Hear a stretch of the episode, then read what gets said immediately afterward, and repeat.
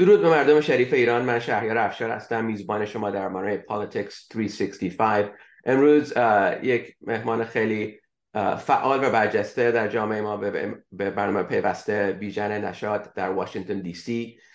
ایشون سی او و به اصطلاح رئیس دفتر یه مؤسسه غیر انتفاعی به اسم اتلس کور اتلس کور یه سوشال انترپرایزه که واقعا خیلی کار مهمی می‌کنه. از نظر ترینینگ منتورینگ راهنمایی برای پروفشنال جوون سراسر دنیا و البته واسه اینکه ایشون بکراندشون ایرانی هستش خب ما می‌خواستیم با ایشون حرف بزنیم یه ذره بیشتر آشنایی پیدا کنیم با بکراندشون چجوری به این مقام رسیدن هدفشون تو این کار چیه و چجور واقعا یه همچین مؤسسه می‌تونه به جوانای ایرانی در آتی کمک کنه راهنمایی کنه و آرزوی هممون هم همینه که بزرگترین صادرات ایران و جوونا و نابغه هایی که ایران تولید می‌کنه به مقام و راههایی بتونیم برسونیم که موفق بشن. همیشه آرزوی همه ما همیشه این بوده و بیژن جان واقعا در یه نقش خیلی مهمیه در این زمینه که می‌تونه نه تنها راهنمایی برای ایرانی دیگه بکنه اما واقعا همه جوانای نابغه و پروفشنال و اونایی که واقعا یه آینده درخشانی دارن به نتیجه برسونن به کارا و به ارگانیزیشن ها و کمپانی برسونن که می‌تونن واقعا پیگیری کنن کاراشون خلاصه می‌ذارم خودشون خودشون معرفی کنن بیشتر بیجن اما بقیه این برنامه به انگلیسی تهیه شده و آخرم با فارسی ما یه جنبنده کوچیکی می‌کنیم. بیژن نشا خوش اومدی به Politics 365 if you could introduce yourself your background how you got to this role and we'll go from there Thank you so much, Shahriar. And it's the first time I hear what we do at Atlas Corps described in Farsi, which is a real treat. So I appreciate it. And I'm really, really excited to get to interact and meet your community hopefully soon. It's wonderful to be in conversation and in exchange with the Iranian American community. For me, coming back as an immigrant to this country, I want to strengthen those roots. So thank you for having me. I'm the CEO of Atlas Corps, as you've explained. It's a nonprofit. I call it a social enterprise I took the role of CEO two years ago when I moved back to the US. I am passionate about talent and opening doors for young people all across the globe, right? When you think about your own experience, why are you where you where you got to is because other people opened doors for you and they believed in your potential sometimes maybe even more than you did yourself. I know that that was the case for me and over the course of my career in uh, the World Bank and Save the Children and other social enterprises and foundations over the last 20 years, that is actually a thread that has always made me more passionate about doing that at a professional level.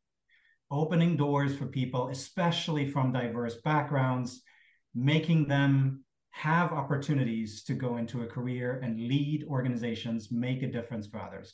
So we find, grow, and we connect young professionals from across the globe, a lot of them in the global south, in low and middle income countries to organizations that are making a difference, such as Save the Children, CARE, we've had IBM and SAP as well. We are sector neutral, but we want to work with organizations that open doors for young people. And the way we do it is we find them all across the globe through an application process. We help them, including through virtual vetting, recruitment, and leader development, mentoring, coaching, to really get where they need to be and we assess their skills, their leadership potential, and then we connect them, including through a fellowship that can take them to the US for up to one year or one and a half years, and place them in teams as young professionals where they perform and get support.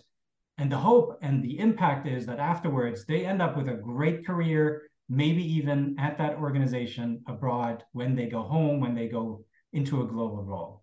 So that's what really excites me. I, I can do it day and night, and I have the pleasure of interacting with young, diverse professionals across the globe every single day. I'm jealous uh, because that's a great opportunity. I think you, you, you really become a global citizen when you talk with the youth of countries from around the world. So anybody can apply from any country, mm-hmm. except uh, sanctioned countries like mm-hmm. Iran. So the good news is that the virtual work we do, and this is something I'm really interested in, there are no borders anymore. all you need is talent and you need access to that global community via the internet. And that exists now almost everywhere and it's growing. So this is one of the things coming out of the pandemic that I think, right? Let's separate the signal from the noise. This world has changed. We can create access to talent and we can create access to opportunity regardless of where you are or what your government is, only because you have talent and you want to make a difference for others. And that's a kind of a dream we talked about, a shared dream that uh, wouldn't it be wonderful if, especially given the nature of remote work, uh, and on top of it, a country like Iran and other countries in the Middle East, uh, all kinds of political and legal sanctions issues, to be able to access that enormous talent in a country like Iran uh, remotely. I yeah. mean, uh, bypassing everything. And so, and this isn't necessarily, you know, uh, you don't visa, you don't need an H-1B visa, you don't need, uh, you know, a sanctions license, you don't need any of that stuff. You're you're accessing talent remotely um, and mentoring and cultivating. And obviously, whenever they do physically need to go leave the country, then you help with the the travel arrangements, visas, however which way you, you help them uh, to get them to a meaningful place uh, in uh, in other countries. Now, this is like so. These are global applications, and you put them in touch with American institutions, or is it global institutions? They're mostly both, but we have a unique advantage in that we were founded in 2006 here in the US, and we built a network of hundreds of organizations that are willing and able to host people, and we can organize, it's called a J1 visa. We are able to get people from South Sudan, from places where you wouldn't think you'd get a visa to come to the US. We're able to enable that process, which basically opens doors for people when you meet in person as well as virtually and really work inside a team. So that focuses mostly on the US, but I see it as a global uh, as a global social enterprise because some of these organizations are now remote. We do it remotely with fellowships, even with people in countries like Russia, right, where people want to make a difference but are not allowed right now to leave and that is my vision, right? To extend that further to places such as Iran and other places where we know there's millions of talented professionals. All they are looking for is a connection, a window to the world, and the opportunity to make a difference for themselves and others. Well, obviously, uh, the Iranian population is eager uh, to make a difference, not only in their own country, uh, but also to be a global player. And so much has changed in the past 44 years. You know iran was such a a different place in 1979 than it is today. It almost doubled the population. Uh, majority uh, uh, youth uh, they're so connected they're so wired in you know uh, even with the wi-fi or or uh, internet access issues they're so connected and they're watching yeah. they're watching and and to the extent that maybe we talked on this program before there's a brain drain where a lot of really uh, amazing people are leaving Iran. I think regrettably under very difficult circumstances. They hated probably. They would prefer to grow and prosper in their own country, but because they have no opportunities for growth, they they leave. But uh, until uh, the economics or the politics settle down and uh, the Iranian youth have access to their own uh, institutions, uh, something like this is a is a great uh, leap ahead, hopefully to help the Iranian people. Now, how would someone find you? How would they apply? What does the process look like? Finding us, uh, please find us through the website atlascorps.org. And there are different applications both for the Virtual Leadership Institute and then for the fellowship itself. We just had a record number of applications from across the globe close to 4,000 this year who were applying for those placements into organizations and who want to go through the vetting process. That's something I'm working on to actually scale both of those areas, those products that we offer. It works. And part of the reason why I'm engaging community, it works because we get supporters and partners, right? Because uh, we have to enable the infrastructure, we have to enable and work with the organizations and we want to keep it free for people from anywhere to be part of those programs. So that's partly why I'm out there, right? To look for supporters. I'd love to build out that opportunity, especially virtually, to everywhere, more and more, including Iran. It'd be a dream. So okay, so that's that you answered kind of uh, my question. How are you funded? How are you able to do what you're doing? Because essentially, you're providing the service for this use for free, so that yes. they're not paying you something, but you have supporters and funders and sponsors. Uh, to that's why I call it a social enterprise, and I'm right. very proud. Right, I've spent lots of time in different kinds of organizations, including charity, and to me, I, I, I think of Atlas Corps as a social enterprise that bridges between talent and between organizations that make a difference. And the business model is that we charge a fee of the organizations that host such a fellow. We call them a talented professional for over a year because on average, they have six to seven years of professional relevant experience. So you're not promoting internships. You're bringing in seasoned people who are mid-career or start early mid-career who really can benefit the organization. And I want to use that to subsidize the other parts that we do, including, for example, California. We work with the Conrad Hilton Foundation very closely. We work with US embassies abroad and, and do deliver virtual leader development for people in rural Pakistan recently, for example. In those cases, we partner with embassies, we partner with foundations in order to keep it cost free for people. But it requires us, on top of it, to find supporters and partners who want to chip in in order to enable people from anywhere to have those opportunities.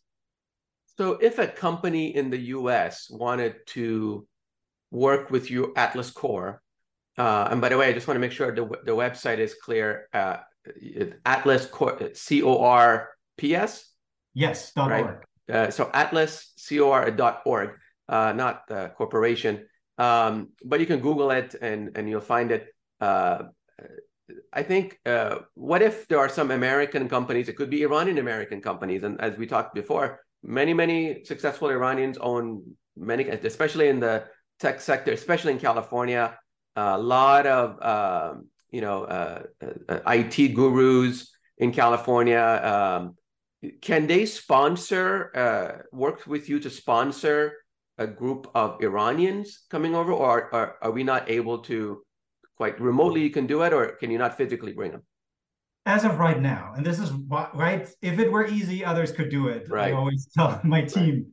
Right. right now, it's difficult given the visa restrictions. Right. We could do it remotely with a remote fellowship, and that is something we could invest and set up. I'd love doing that. And if there are people out there who are interested, please be in touch with Shahriar or myself. I'd love to get that started. Remotely, a lot of things are possible, and you can find ways to make that happen. In person, right now, there is more work we need to do, but maybe that is something we do together to say, let's push for this because we're losing out on talent every single day. And you see the examples of successful immigrants and the difference they've made, including in the tech sector in the US. So fantastic. So that's a really important point. Um, if there are Iranian companies, uh, I mean, American companies, Iranian American companies in the California, anywhere in the US, they could work with you to, to, to sponsor uh, some remote fellowships for Iranians in Iran. Uh, and that's all obviously uh, uh, uh, compliant with the sanctions because you're not bringing anyone over and you take care of all the regulation, but the com- the sponsoring company needs to reach out to you and say, you know what, I want to do something. And I, I think this is a very interesting uh, opportunity because uh, all through the past year since uh, this uh, the um, uh, the unrest started in Iran and the Mahsa Amini since September to now, it's been a year, uh, and her unfortunate anniversary is coming up soon people have been asking and they were trying to figure out how do we help? How do we help the people of Iran? Uh, sanctions prohibit all kinds of you know uh, issues, uh, but uh, they allow certain limited transactions. There are some general licenses. We've had many lawyers on this program explaining sanctions, but uh, something like this, so constructive, so uh, entirely within the realm of possibility that Iranian American companies can sponsor uh, Iranian fellowships in Iran. That's how you can help. That's how you can help. You can mentor another professional. You can do whatever remotely as far as this, the the remote uh, you know uh, rules allow, um, that's how you can help. So I think that's a great uh, conclusion. Uh, in the three or four minutes we have left, though, Bijan, I, I, I, didn't. I wanted to do it in the beginning of the program. We didn't, but I really wanted to learn a little bit more about your background and how you got here, because you you've been involved with Iranian conversations uh, at a very high level for a long time. So you didn't just land in this role by accident. You've been kind of uh, involved with a lot of policy making and conversation. Tell us a little bit about your career trajectory uh, and how you what interested you about this particular role, if you could, in the three minutes we got left. I'll try. So you mentioned 44 years. That's exactly my age, and my Iranian American family makes fun of me because when I was born in August 79, they actually had just fled Iran and stayed with us in Berlin, where I was born before emigrating to the US. So my history of you know having an Iranian dad, a Persian dad who came in the 60s to study in, in Germany and stayed, married my German mom, and growing up in, in Cold War West Berlin is is very much uh, connected to a global conversation, to a Persian conversation of you carry forward your culture, but you marry it and integrate it into others, and you take the best of both worlds and you carry that forward. So that's something that I try to live by, and seeing what my dad as a doctor and what my mom as a teacher and human rights advocate have always done is they always loved what they do and what they did was they were serving others and helping others so that's really that brought me into the humanitarian space. It brought me into some work on iran as well. And it brought me for a long time to save the children humanitarian work for refugees and then now to atlas corps. It's kind of a principle in terms of i i soaked it up from my parents.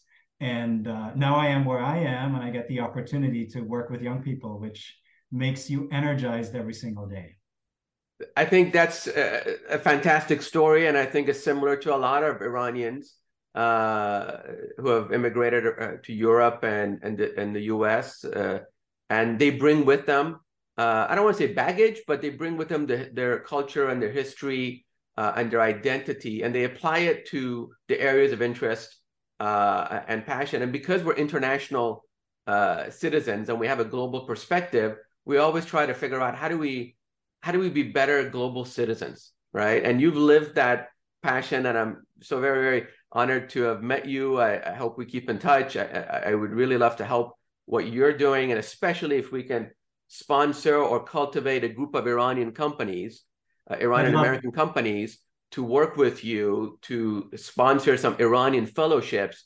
I tell you, that is the golden key. While we're waiting for the politics to sort out and all the uh, the revolution and all the, uh, the unrest, um, whatever the people of Iran want uh, should be what, what happens. Until then, um, Amer- Iranian American companies working with you to sponsor some uh, fellowships, that would be amazing. I, I would love to see that. I, I love that idea. Let's do tangible things for people and not on the basis of charity, but actually building on their strengths and talent. Right. I love it. And God knows Iranian people have oodles of talent. And thank you so much, Bijan Nashat, for joining us from Atlas Corps. Please visit his website.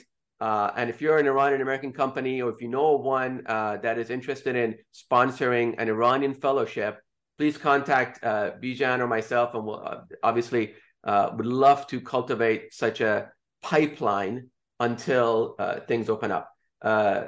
Bijan Nashat, thank you so much for your time. یک دو تشکر فداکاریایی که واقعا داری می‌کنی برای جامعه کارهایی که داری می‌کنی واقعا بی‌نظیره و ما حتما می‌خوایم از کارهایی که شما می‌کنین حمایت کنیم و پیگیری کنیم یک دنیا تشکر Thank you Merci. Thank you. خداحافظ. خداحافظ.